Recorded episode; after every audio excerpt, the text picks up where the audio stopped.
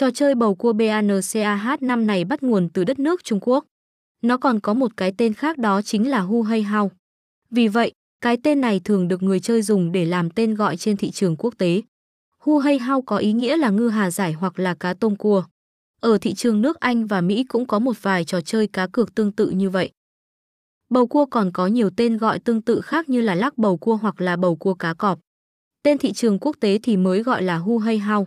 Trò chơi này là một trong những loại trò cờ bạc cá cược thắng thưởng phổ biến ở trên toàn thế giới. Ở thị trường cá cược Việt Nam, người chơi thường hay chơi trò này nhiều vào các ngày lễ và Tết. Trò chơi bầu cua tại BANCAH năm mang tính ngẫu nhiên và đỏ đen khá cao. Ở trên mỗi quốc gia khác nhau, linh vật được đặt vào trong trò chơi là khác nhau. Một số nước sẽ sử dụng con cọp thay cho con tôm. Vì vậy nên tên gọi bầu cua cá, cọp cũng được tạo nên dựa trên cơ sở đó.